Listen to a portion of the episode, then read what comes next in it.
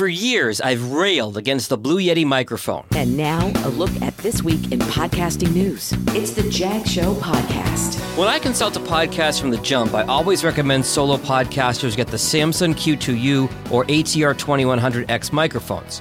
But occasionally, I consult clients who have already bought the Yeti, and they may not be able to return it or they're on a tight budget. The podcasthost.com has a great review of the Blue Yeti, and it echoes many of the things I've been saying. Essentially, if you have a Blue Yeti, it's best for solo podcasts. The settings to record multiple guests aren't ideal. And most importantly, position the Yeti so you're talking into the side of it, not the top of it. And if you're not sure, plug in headphones and listen to yourself. Link to the podcasthost.com article in today's show notes. I've spent a lot of time in this podcast bemoaning the downfall of radio. In its pre internet heyday, radio DJs broke new artists. Even 10 years ago, my program director here at Channel 955 in Detroit, Michael McCoy, broke local artist Mike Posner when he heard Cooler Than Me on a mixtape. Now, most new content seems to come from YouTube, TikTok, etc. But podcast guru Tom Webster thinks once we figure out music licensing in podcasts, podcasters will be next to break new artists. Imagine what someone like Mistress Carrie in Boston could do with her show. Also, Webster and his wife Tamsin are doing a webinar next week on making your podcast pitchable.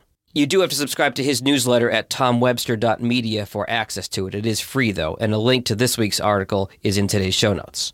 Speaking of webinars, the folks at Podfest are doing one for 10 bucks on best practices using Facebook ads to grow your audience. Now, I've seen mixed results on this strategy, but maybe that's my problem.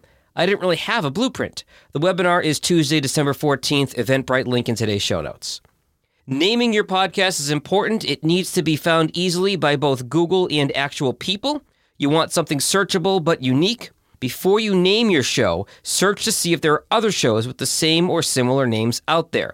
Podnews has a nice article on the 100 most popular podcast names. It's a good deep dive. OnlyPod.com has a new service that will create a universal link for all things related to your podcast. Seems like a good idea until you click and see it's 49 bucks to buy one.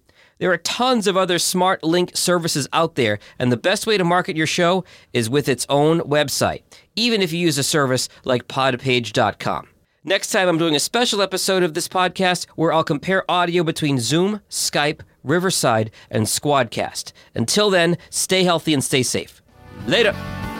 If you like what you just heard, share The Jag Show with someone else who's interested in podcasts. You can also follow The Jag Show on Apple Podcasts, Spotify, or wherever you get your podcasts. For help creating or improving your podcast, visit jagindetroit.com.